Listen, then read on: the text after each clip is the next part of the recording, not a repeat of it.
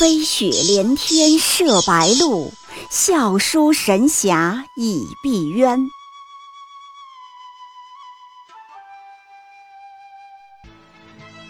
如果说古龙的小说像冰水，越喝越觉得心寒，写透了人情凉薄，那么金庸的小说就像烈酒，起初苦涩艰深，入口醇厚，回味无穷。喜马拉雅主播小昭在海边将陪您一起每天十分钟细细品读金庸，欢迎您的关注与订阅。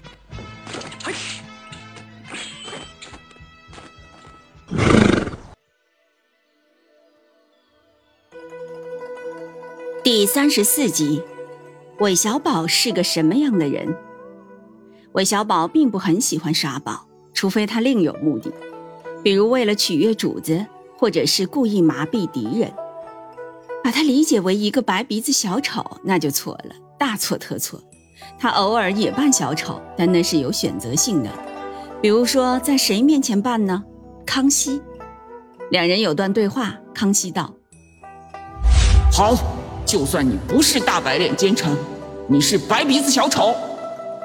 韦小宝当时松了口气，忙道：“小丑就小丑吧，在皇帝面前扮小丑，能算真的小丑吗？你敢瞧不起这样的小丑吗？人家可是天大的聪明人。换了平时，他可不是小丑。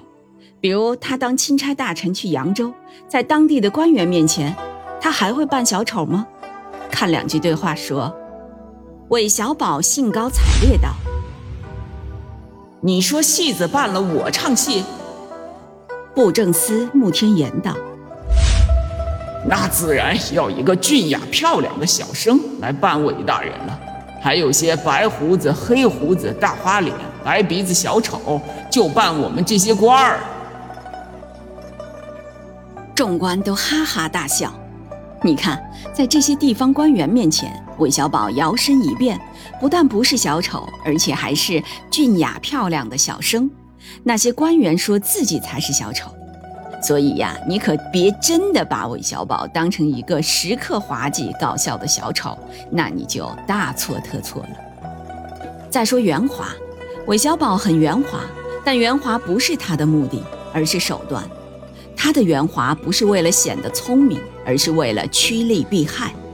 要了解韦小宝的一切动机，都必须牢牢记住“趋利避害”这四个字，这是他的总纲领。只要能够趋利避害，他可以吹牛拍马、见风使舵、驱西降敌，当然也可以大义凛然。实在被逼到墙角了，他还可以赌、孤注一掷。总之，一切都是为了趋利避害。这是他的底层性所决定的，绝不要以为韦小宝无时无刻不在搞笑，错了，他只是无时无刻不在算计而已，这才是把握了韦小宝的神髓。为什么要算计？因为生活艰难，资源紧缺，不得不算计。也许比别人多算计一步，就能多吃一口饭；或许少挨一顿打，这是生存的需要。你去对比韦小宝和段誉，就会发现。韦小宝步步算计，而段誉步步都不算计，随遇而安。何以会这样呢？因为韦小宝长期生活在物质匮乏、没有安全感的环境中，而段誉不是，他再狼狈也是王子，韦小宝比不了。一个是建设者，一个是接班人的身份，并不只是韦小宝算计。他身边地方的一切人都精于算计，他妈韦春芳也算计，如何偷客人的一碟火腿，如何偷客人的半壶酒等等。丽春院的老鸨也算计，随时都在算计如何多搞搞客人的钱。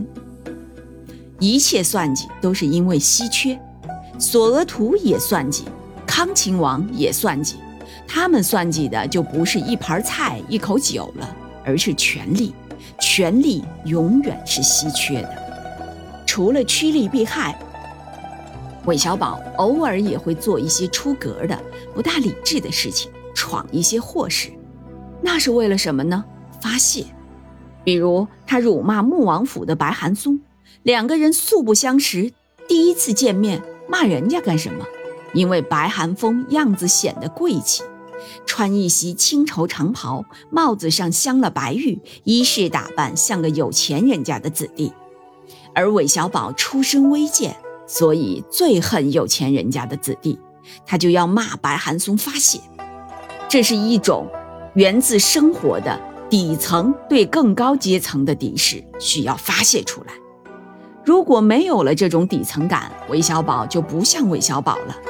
拍剧也好，拍别的什么也好，一定不能把他当成纨绔子弟去理解。他不是妓院里的段誉、杨过，而是妓院里的韦小宝。因此，黄晓明怎么努力演都演不像。再说说韦小宝的痛苦，他几乎没有道德痛苦，只有生存痛苦、人格痛苦。对比他的师傅陈近南，就会发现，陈近南充满了道德痛苦，因为陈是一个有修养的人，是一个准知识分子，有高层次的精神活动。所以有道德痛苦、人文痛苦，而韦小宝却几乎没有。韦小宝的痛苦，一是生存上的，二是人格上的。何为人格上的？就是他有被人轻贱和瞧不起的痛苦。你如果瞧不起他、侮辱他，他就会痛苦和愤怒。毛十八骂他小杂种，他就暴怒，要拼命。在书上，其实韦小宝时常大怒。金庸书里别的男主角，像郭靖啊、杨过呀、令狐冲都没有这么多大怒，可是韦小宝却有，大都是因为自卑感挥之不去，总感觉自己会被人瞧不起。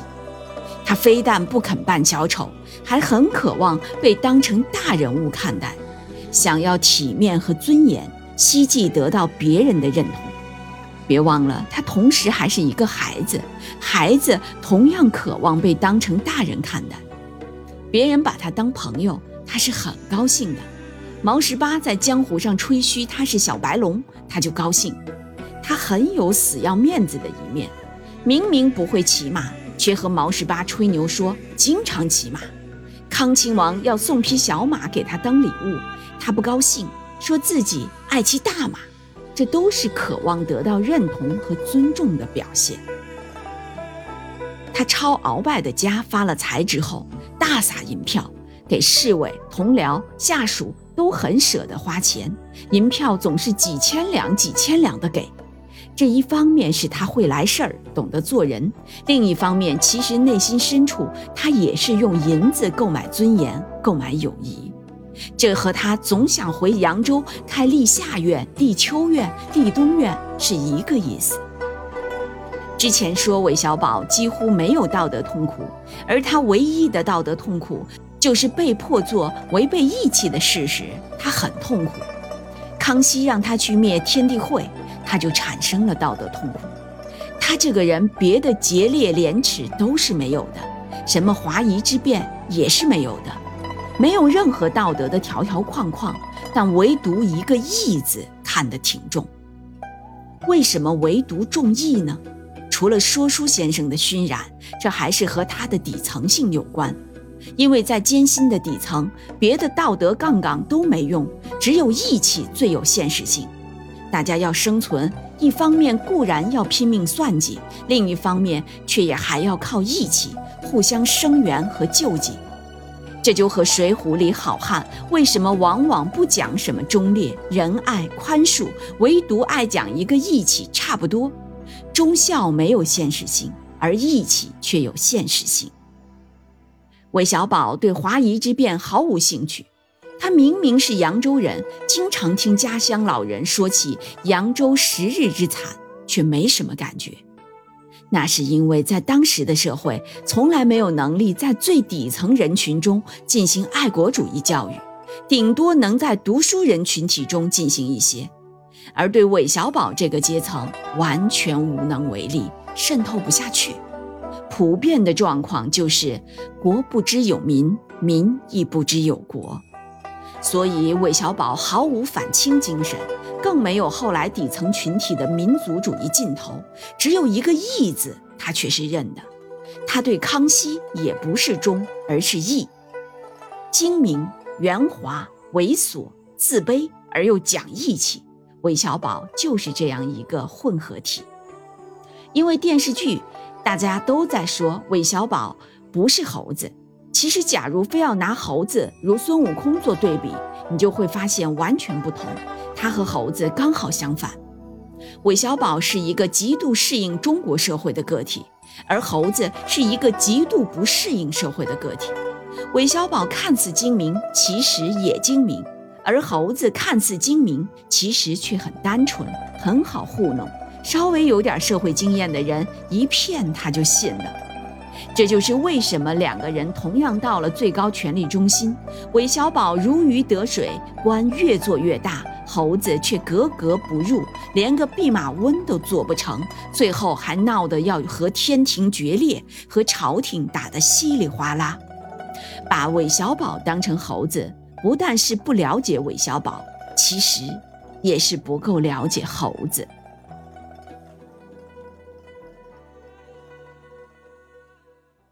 喜马拉雅主播小昭在海边将陪您一起每天十分钟细细品读金庸，欢迎您的关注与订阅，每晚八点更新一集，不见不散。